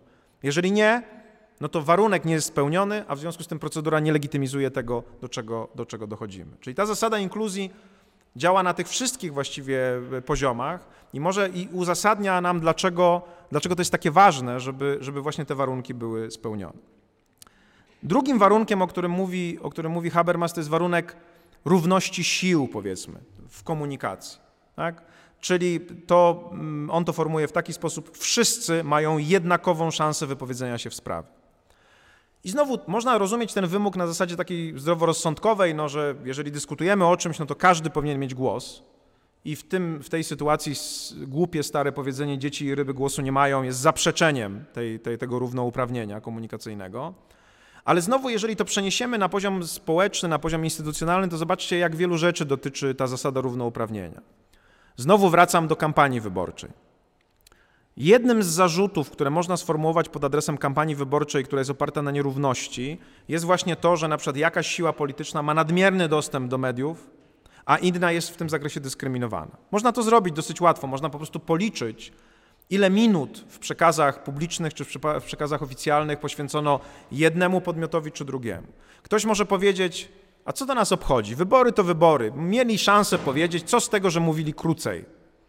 No, okazuje się, że to ma istotne znaczenie, zwłaszcza, słuchajcie, w społeczeństwie, w którym my teraz żyjemy, które jest społeczeństwem, w którym bezpośredni kontakt z człowiekiem jest rzadkością, a wszystko do nas dociera przez media czy to przez media tradycyjne, czy to przez media społecznościowe, dostęp i kontrola nad tymi mediami jest absolutnie kluczowa dla tego, żeby wygrać albo przegrać wybory. Dlaczego tak dużo dyskusji, bardzo przecież burzliwych, było prowadzonych po tym, kiedy wyszła na jaw afera Cambridge Analytica? Prawda? Zobaczcie, to jest sytuacja, w której my mieliśmy takie poczucie, płoche poczucie, no, naiwne poczucie, że jak wszyscy mamy dostęp do Facebooka albo do Twittera na równych zasadach, to tam jest, to, to jest ideał demokracji, bo każdy może się wypowiedzieć i każdy będzie słuchany. A tu się oczywiście nagle okazało, że wcale tak nie jest, bo już pomijając to, że tam są algorytmy, które tak naprawdę kontrolują to, który komunikat do kogo dociera, w jaki, i, i, i, i mogą tak naprawdę zmienić falę komunikacyjną, odwrócić falę komunikacyjną, mogą ją, nią w ogóle manipulować, to nagle okazuje się, że jeżeli zna się jeszcze w sposób czysto taki techniczny, czyli znowu racjonalność techniczna, działanie tych mediów, to można targetować ludzi konkretnymi komunikatami, w ten sposób nimi manipulując. Bo odcina się, algorytm odcina ich od pewnych informacji, a jednocześnie umiejętne y, stargetowanie komunikacji powoduje, że oni widzą tylko pół świata, a nie cały świat. Oczywiście to jest nowsza wersja manipulacji i propagandy, którą znamy z systemów autorytarnych, totalitarnych, gdzie cenzura polegała na tym, że pewna część informacji zupełnie nie do, docierała do ludzi, a ten, kto władał tą cenzurą, decydował o tym, kto ma większe prawo komunikacji, a kto jej w ogóle nie ma. Prawda? W PRL-u pewne idee, które były akceptowane przez władzę, płynęły oficjalnym kanałem, natomiast inne wizje świata nie mogły płynąć w ogóle, w ogóle do ludzi nie docierały. To nie było równouprawnienie w procesie, w procesie deliberacji. Proszę bardzo.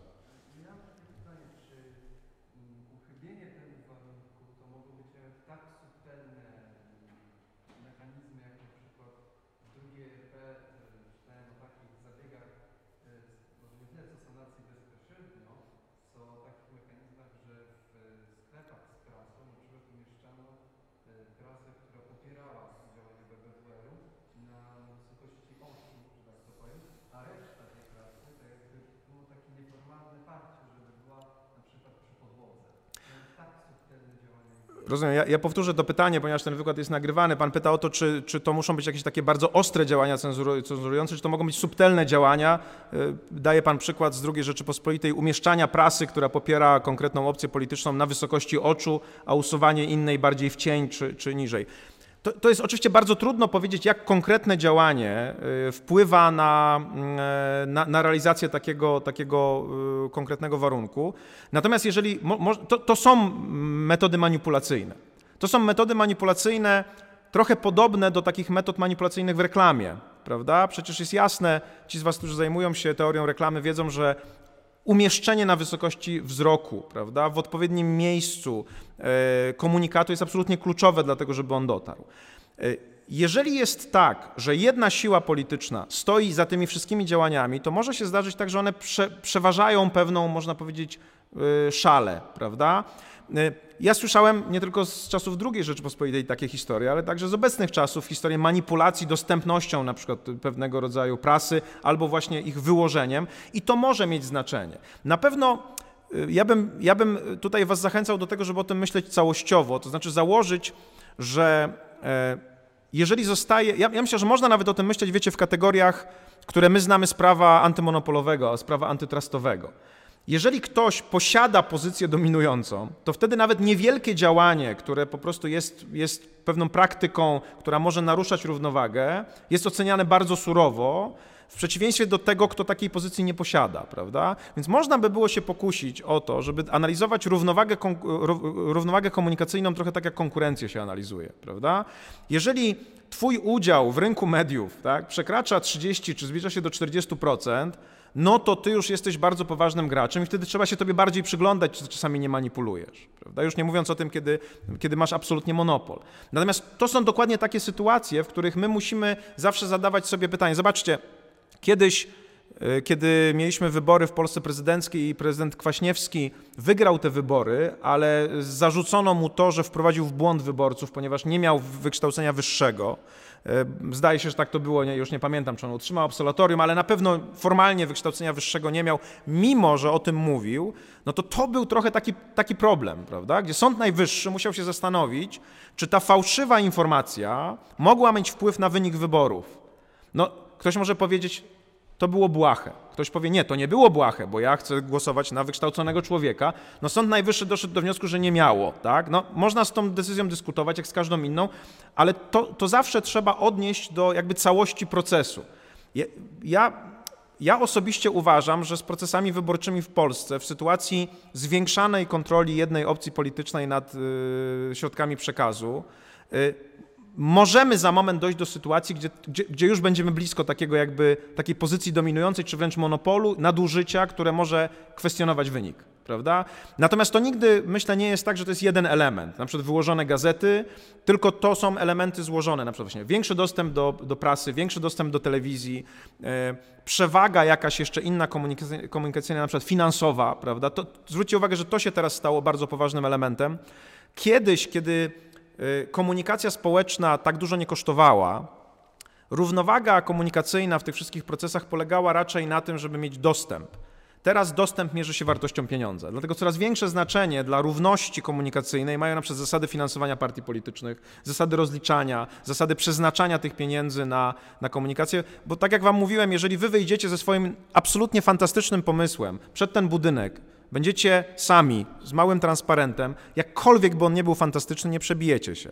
Musicie mieć kogoś, kto wzmocni ten przekaz, albo instytucjonalny, albo medialny, więc nagle okazuje się, że te wszystkie kwestie związane z rozliczaniem kampanii wyborczej stają się nie dodatkowym elementem, tylko wręcz kluczowym, dlatego żeby stwierdzić, czy było równouprawnienie komunikacyjne.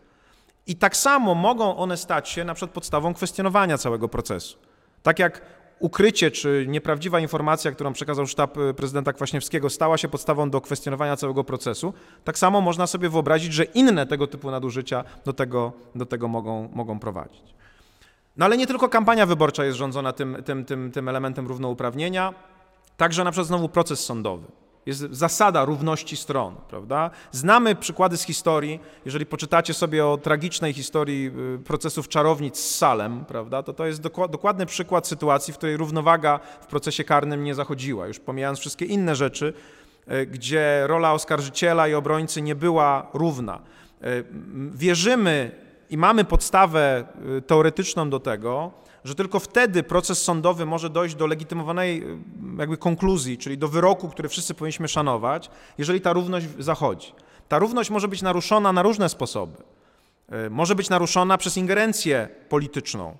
Wydaje mi się, że sprawa Tomasza Komendy, niewinnie skazanego, jest takim dobrym materiałem do tego, żeby zastanowić się, czy jeżeli toczy się proces, który jest procesem w jakimś zakresie komunikacyjnym, gdzie każda ze stron przedstawia swoje argumenty. A nad tym procesem toczy się burza komunikacyjna, bo w mediach politycy mówią, on na pewno jest winny, jest mordercą, prawda? Nie stosują domniemania niewinności, w ogóle śmieją się z tego domniemania no to to wpływa na ten proces, jakość komunikacyjny. Tak? Bo przecież tam są ludzie, którzy podejmują tę decyzję.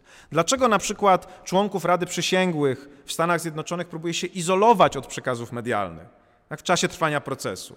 Dlatego, że rozumie się, że tutaj równowaga komunikacyjna nie tylko przez to może być naruszona, że, jest, że, że prokurator ma więcej praw, czy oskarżyciel ma więcej praw niż, niż obrońca, ale przez to, że w społeczeństwie ta debata jest na przykład jednostronna.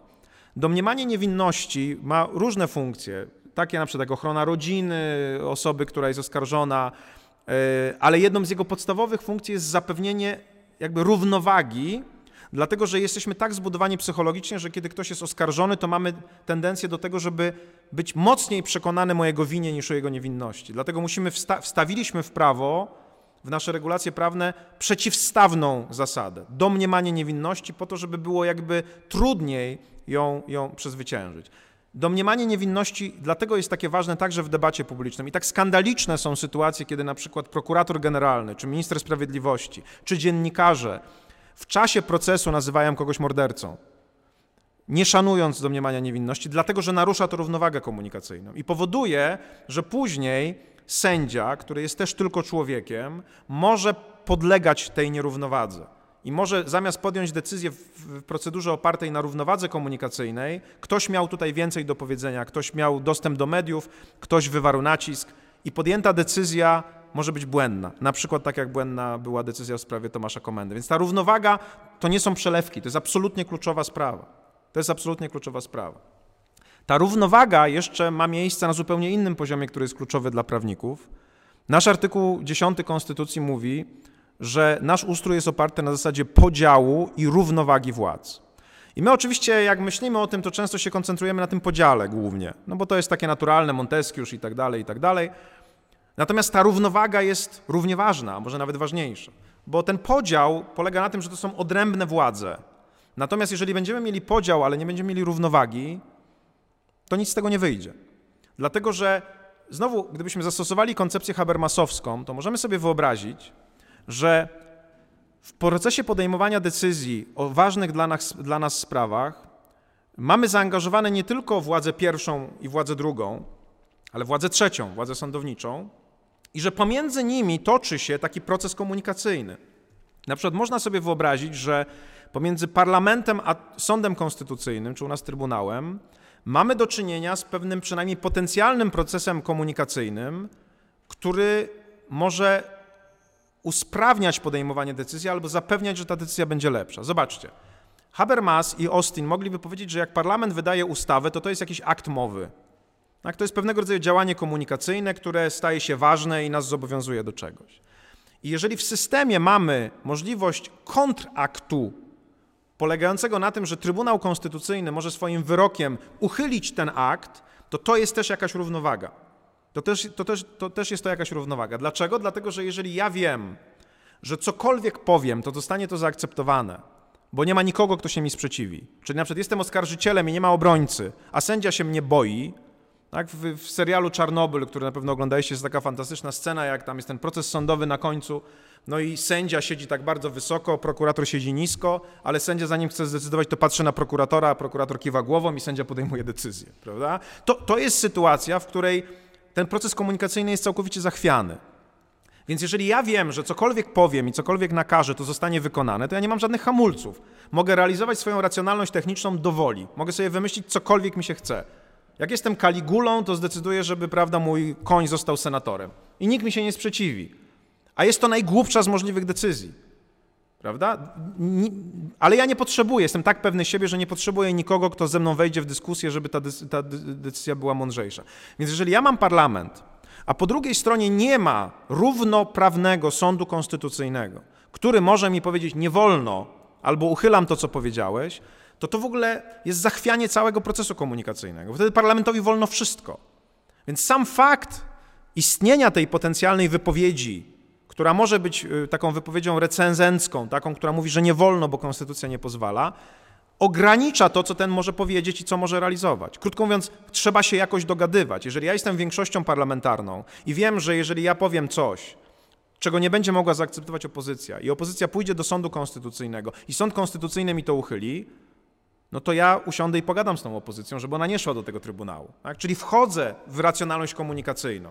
Natomiast jak ja wiem, że nie ma tego sądu konstytucyjnego w ogóle, albo on jest, ale tak naprawdę jest wydmuszką, dlatego że tam siedzą moi ludzie i oni zawsze się ze mną zgodzą, to cały ten proces komunikacyjny nie ma sensu. Po prostu w ogóle nie ma sensu. To jest tak jak, jak, jak także proces, kiedy ja jako profesor recenzuję wasze prace, jeżeli jesteście magistrantami, to też jest proces komunikacyjny. Wy coś piszecie, a ja wam mówię, to jest dobre albo złe. I tylko wtedy, kiedy ten proces jest równouprawniony, ma to sens. Bo jeżeli ja was się boję, albo boję się waszego tatusia, albo mamusi, bo są na przykład sławnymi ludźmi albo politykami i zawsze będę wam stawiał szóstki ze strachu, to może to nawet być przyjemne, ale to nie znaczy, że wasze prace są dobre. Dlatego, że proces komunikacyjny, który miał doprowadzić do podjęcia dobrej decyzji, w sensie napisania przez was dobrej pracy, został zachwiany kompletnie, bo ja się obawiam, ja nie mogę się wypowiadać swobodnie, a więc nie ma między nami równouprawnienia, bo ja się boję, tak jak sędzia bał się prokuratora, tak jak sędzia Sądu Konstytucyjnego boi się polityka, to są sytuacje, w której cały proces jest zachwiany.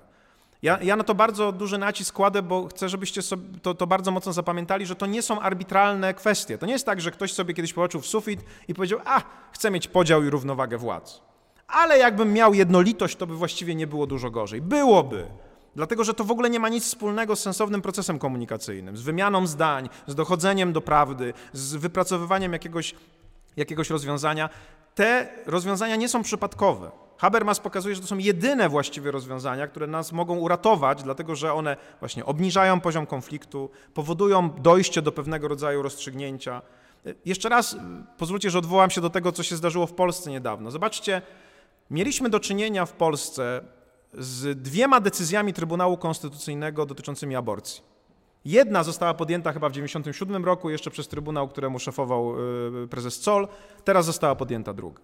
Porównajcie sobie, bez względu na to, jaka jest wasza opinia co do tej kwestii, porównajcie sobie skalę oburzenia i protestu po, po, po tamtej decyzji i po tej decyzji, która była teraz. I zastanówcie się, dlaczego teraz było wielokrotnie większa siła była tego protestu. Moim zdaniem można to w sensie habermasowskim bardzo łatwo wytłumaczyć. Tam, mimo to, że ktoś się mógł nie zgadzać, ktoś mógł uważać, że profesor Zoll i Trybunał Konstytucyjny bardzo, za bardzo poszedł na prawo, że być może zlekceważył właśnie uchwaloną konstytucję, to wszystko działo się w procesie, który myśmy uznawali za legitymowany. Mogliśmy być z niego niezadowoleni, tak jak jesteśmy niezadowoleni wtedy, kiedy wygrywa kandydat na prezydenta, na którego nie głosowaliśmy. Ale nie uważamy, że należy go usunąć albo zamordować, tak jak się nieraz zdarzało także w historii Polski. Dlatego, że uważamy, że jeżeli doszliśmy wspólnie do tego efektu, to nawet jak z, nam, z nim nam jest nie po drodze do końca, to, to, to, to jednak dla wspólnego dobra akceptujemy, bo następnym razem być może nasz kandydat wygra i też chcielibyśmy, żeby on został zaakceptowany. Więc nawet mimo to, że tamta decyzja była dla pewnej części naszego społeczeństwa trudna do przyjęcia, że, się, że były pewne protesty, że było niezadowolenie, jest to nieporównywalne z sytuacją, która miała miejsce teraz, gdzie cała masa ludzi miała wątpliwość co do w ogóle legitymacji tego podmiotu, który wydał tę decyzję, czyli Trybunału Konstytucyjnego.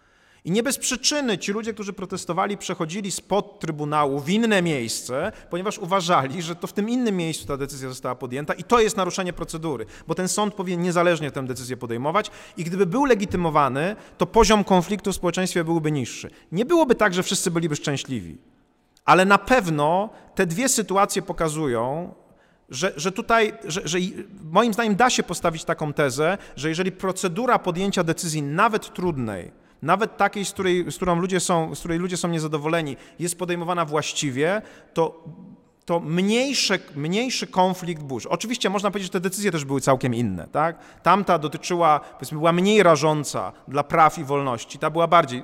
Oczywiście, ale więc być może ten przykład nie jest dobry. Natomiast chcę Wam tylko pokazać, że to jest bardzo istotny element habermasowskiej koncepcji, w której on mówi, jeżeli podejmujecie decyzje według złych procedur, to prędzej czy później doprowadzi to do konfliktu wszystkich ze wszystkimi. Dlatego, że ludzie mają poczucie, że to się po prostu w ogóle kupy nie trzyma, że to się nie da żyć, dlatego że nikt mnie nie słucha, nikt mnie nie dopuszcza do głosu, ktoś mi narzuca swoje prawa, ja w ogóle nie mam żadnej możliwości zmiany.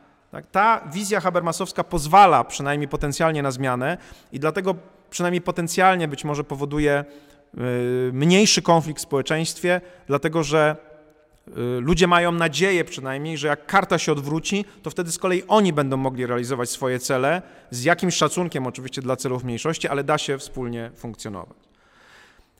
I dwa ostatnie wymogi, które w idealnej sytuacji mowy umieszcza, umieszcza Habermas, to jest, mm, to jest sytuacja którą nieraz określa się mianem wykluczeniem kłamstwa albo wykluczeniem manipulacji. Mianowicie uczestnicy muszą mówić to, co myślą. To jest taki wymóg szczerości, który znowu może Wam się wydawać, oczywiście, kiedy myślicie o polityce, o brudzie polityki, mm, bezsensowny i naiwny. Ale pamiętajcie jeszcze raz, to jest idealna sytuacja mowy. To nie chodzi o to, żeby zawsze ona była osiągalna. Chodzi tylko o to, że jeżeli nie jest osiągana w sposób rażący, to wtedy można zakwestionować procedurę i zakwestionować wynik. To w pewnym sensie można powiedzieć jest zakaz kłamstwa, zakaz manipulacji, który może się pojawić. Na przykład znowu przykład z, y, z, prezydentem Kwaśniewskim może nam posłużyć jako taki przykład, kiedy ktoś coś powiedział, mimo że to nie było prawdą, i od razu pojawiły się wątpliwości, czy to nie wpływa na, na, na procedurę. W postępowaniach sądowych, w postępowaniu administracyjnym, w postępowaniu cywilnym, w postępowaniu karnym Kłamstwo, podrobienie dokumentów, wprowadzenie w błąd jest sytuacją, która może, może unieważnić całe postępowanie, czy może spowodować zakwestionowanie całego postępowania. To jest działanie właśnie tego założenia, że my zakładamy pewien poziom szczerości, prawdomówności w tych wszystkich naszych decyzjach, a nie wprowadzenia w błąd. Skrajna propaganda na poziomie publicznym w procesie wyborczym, okłamywanie wyborców może doprowadzać do zakwestionowania ważności wyborów. Tak, dlatego, że jest z naruszeniem zasady, zasady szczerości. Czy nawet jak wszyscy biorą udział i są równouprawnieni, ale kłamią i stosują propagandę, oszukują, to to nie, nie gwarantuje, nie legitymizuje wyniku i może spowodować, że my go zakwestionujemy. Ponownie zobaczcie, że ten wymóg, który się wydaje taki prosty, on przenika nasze instytucje w, na różnych poziomach, w różnych formach, właśnie e, na, na, na, na, przykład w postępowaniach sądowych, w zobowiązaniu do mówienia prawdy po stronie świadka. Oczywiście są pewne też wyjątki, tak? No, to, to jest zrozumiałe. Nie wszystko dopuszczamy, są zakazy dowodowe, to zawsze jest ważenie wartości, ale generalnie te wszystkie postępowania, czyli procesy dochodzenia do jakiejś decyzji, starają się spełniać ten warunek. No, jeżeli on nie jest spełniony w sposób jakiś taki rażący, no to wtedy uznajemy, że możemy całą procedurę zakwestionować. Czyli ten wymóg szczerości, także możecie sobie o nim pomyśleć, w jakich on, on, on także może na przykład występować wtedy, kiedy mamy dużą nierównowagę komunikacyjną, no i na przykład propaganda przekonuje, że jest świetnie, a nie ma nikogo, kto może powiedzieć, że jest źle. To także jest wprowadzenie w błąd, które powoduje, że, które powoduje, że mm, no, nie da się prawidłowej decyzji, w tym przypadku decyzji wyborczej, podjąć i cała idea demokracji jako procesu komunikacyjnego opartego na racjonalności komunikacyjnej upada. I ten ostatni wymóg to jest wymóg braku przymusu. Braku przymusu. I to jest, Habermas pisze o tym w taki sposób, że komunikacja nie podlega restrykcjom. Lepszy argument zawsze może dojść do głosu i zdecydować o wyniku dyskusji. Każdemu przysługuje prawo do krytyki i odpierania argumentacji innych uczestników oraz formułowania własnej. Nieraz Habermas zwraca uwagę także na to, że brakiem przymusu, przez ten brak przymusu należy traktować, za, za, należy za niego uznawać ani także brak przymusu udziału, ale też na przykład zakończenia deliberacji w bardzo określonym czasie. To jest bardzo ciekawy prawniczo wymóg. Oczywiście my wiemy, że żadna deliberacja nie może trwać wiecznie. Natomiast jest bardzo dużo dowodów na to, że jeżeli bardzo skraca się czas jakiejkolwiek deliberacji, to wtedy cierpi na tym efekt tego procesu. I e, e, pewne podstawowe, takie bardzo ważne decyzje, które my w prawie podejmujemy, one są otoczone gwarancją pewnego rodzaju komfortu czasowego, zwróćcie uwagę. Na przykład zmiana konstytucji, która jest zawsze poważnym, poważną decyzją, Jak przeczytacie przepisy rozdziału 12 Konstytucji dotyczące zmiany Konstytucji, tam jest wyraźnie napisane, że muszą upłynąć pewne terminy, ażeby z gorącą głową w bardzo szybkim czasie nie podejmować pewnych decyzji. Y, mamy różne ścieżki y, legislacyjne i mamy ścieżkę przyspieszoną, ale między innymi dlatego kodeksy jej nie podlegają, bo uważamy, że zmiana kodeksu to już jest taka poważniejsza dyskusja, że potrzeba pewnego czasu. Możemy sobie wyobrazić jakieś postępowanie przyspieszone sądowe, ale wiemy, że jak ono trwa bardzo szybko, to są naruszone prawa y, uczestników i znowu mamy wątpliwość, czy ono jest w pełni legitymizowane. Więc znowu zobaczcie, jak ta zasada braku przymusu, w tym brak przymusu zakończenia dyskusji w określonym czasie, jak ona przenika nasze instytucje i dlaczego można powiedzieć, tak szkodliwe dla naszych instytucji jest to właśnie, jeżeli prawo się uchwala w kilka godzin. Bo to oznacza, że wszyscy działają pod przymusem, bo muszą przystąpić do deliberacji, nie mogą się do końca wypowiedzieć, a decyzja zapada. Więc znowu to nie jest arbitralne, tylko to jest pewnego rodzaju wymóg, który też tutaj Habermas nam przedstawia, e, jako ten gwarantujący podejmowanie decyzji i, i właściwe podejmowanie decyzji i legitymizujący wynik. Jeżeli ja nie miałem czasu się wypowiedzieć, miałem za mało czasu, ażeby wziąć udział w deliberacji, e, to mogę przedstawić taki argument, że nie akceptuję wyniku. Kwestionuję ten wynik, który został, który został osiągnięty, E, ponieważ tylko wtedy mam obowiązek go zaakceptować, jeżeli procedura była właściwie e, przeprowadzona. To, jak dalece ta procedura musi naruszać idealną sytuację mowy albo wymogi idealnej sytuacji mowy zamknięte w nasze różne przepisy, to jest oczywiście kwestia dyskusji. Chodzi mi tylko o pokazanie pewnej, pewnej takiej szerszej konstrukcji. Podsumowując, chciałem Wam dzisiaj pokazać, że nie ma co ukrywać, dosyć abstrakcyjna koncepcja Habermasa, teoria działania komunikacyjnego i jego idealna sytuacja mowy, Oparta na założeniu, że wszystko jest komunikacją, że każdy proces, czy na prywatnej rozmowy, czy procesy instytucjonalne na poziomie państwa i społeczeństwa, one są oparte na komunikacji i że w świecie, w którym walczą ze sobą racjonalność techniczna, która jest taka egoistyczna, która polega na narzucaniu celów przez jednostkę innym, totalitaryzm jest taką, taką, taką konstrukcją, w której ewidentnie nie ma żadnej deliberacji, jest tylko narzucanie celów i konieczność realizacji. E, e, w, takiej, w takim świecie, w którym racjonalność techniczna i racjonalność komunikacyjna walczą ze sobą, żeby demokracja mogła funkcjonować i jej instytucje mogły funkcjonować, ten ładunek racjonalności komunikacyjnej musi być odpowiedni. To znaczy pewne podstawowe zasady racjonalności komunikacyjnej, którą, które zamknął Habermas w idealnej sytuacji mowy, takie jak możliwość uczestniczenia wszystkich, czyli powszechność, czyli inkluzywność, jak e, kwestia równouprawnienia, jak kwestia mówienia prawdy, jak kwestia braku przymusu, to są pewne warunki wyjściowe, które w ogóle leżą u podstaw naszego myślenia o demokracji i instytucjach, w tym instytucjach prawnych takich jak na przykład y, wybory rozumiane jako kampania wyborcza i dokonywanie tego wyboru, jak proces legislacyjny, uchwalania prawa, jak relacje pomiędzy władzami, równowaga pomiędzy nimi, jak postępowania sądowe, to są wszystko procesy gdzieś na jakimś poziomie komunikacyjne, oparte na tej samej zasadzie, że jeżeli procedura respektuje pewne podstawowe warunki dobrej komunikacji, to wynik jest legitymowany i wszyscy jako członkowie wspólnoty powinniśmy go zaakceptować. Czyli jeżeli nie możesz zakwestionować procedury, to nie możesz zakwestionować efektu. Natomiast jeżeli te procedury odbiegają od tych warunków w sposób ra rażący, to wtedy otwiera się możliwość zakwestionowania tego wyniku. Dlaczego to wszystko tak jest zorganizowane? Bo co dwie głowy to nie jedna. Jeżeli ja zamykam się w swoim świecie, w swojej ograniczonej racjonalności, to jest większe prawdopodobieństwo, że popełnię błąd. Jeżeli żyję w społeczeństwie, no to moja egoistyczna racjonalność techniczna powoduje konflikt, dlatego że ja wtedy jestem traktowany jako ktoś, kto narzuca wam moje myślenie o świecie, a przecież chodzi o to, żeby tego nie robić, chodzi o to, żeby się dogadać. Więc racjonalność komunikacyjna jest, można powiedzieć, ratunkiem przez, przed wojną wszystkich ze wszystkimi i jest warunkiem funkcjonowania w demokracji. Jeżeli jej warunki, jeżeli jej wymogi zostają naruszone, to demokracja stacza się najpierw w kierunku autorytaryzmu, a później może w kierunku totalitaryzmu, a sygnałem tego staczania się jest rosnący konflikt społeczny. Dlatego, że ludzie, którzy są niedopuszczani do głosu, którzy mają wrażenie, że są okłamywani, że są manipulowani, że muszą akceptować pewne decyzje, chociaż się z nimi absolutnie nie zgadzają, a nie mają żadnej możliwości ich zakwestionować, po prostu wychodzą z siebie.